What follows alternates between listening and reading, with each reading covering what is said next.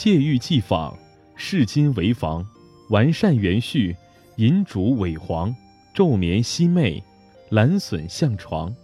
本句写女子要安排好居家生活，意思是：妻妾织布纺棉花，第一地貌服侍夫君，君制圆扇洁白漂亮，银烛照得室内明亮。白天午睡打个盹，夜里上床安然睡。用的是青兰竹席和象牙雕饰的床。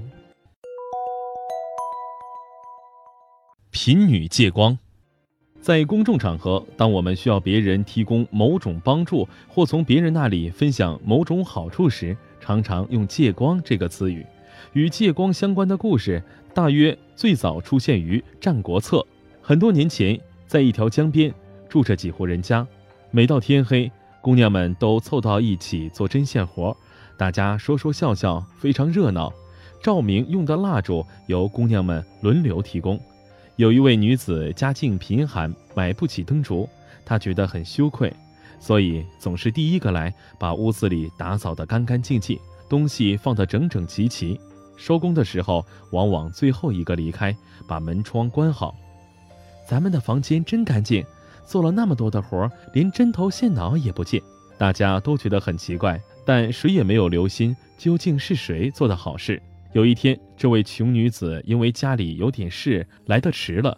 当她走到门口的时候，忽然听到姐妹们正议论着什么：“真穷，连根蜡烛都拿不出来，就知道沾别人的光。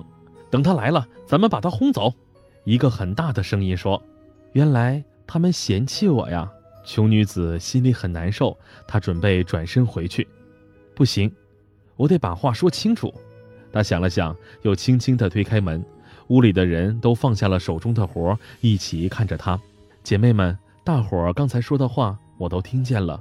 穷女子似乎快要哭了。我父母体弱多病，不能下地干活，就靠我做些针线活补贴家用。可是晚上又买不起灯烛，只好到这儿来。我心里很内疚，所以每晚都比别人先来，把屋子扫干净，把坐席铺设整齐，让大家一来就能舒适的做活。灯烛反正是要点的，借给我一点光，你们又有什么损失呢？是啊，多一个人，烛光不会暗淡下来；少一个人，烛光也不会明亮一些。我们为什么这么小心眼儿呢？姑娘们觉得他的话很有道理，便把他留下了。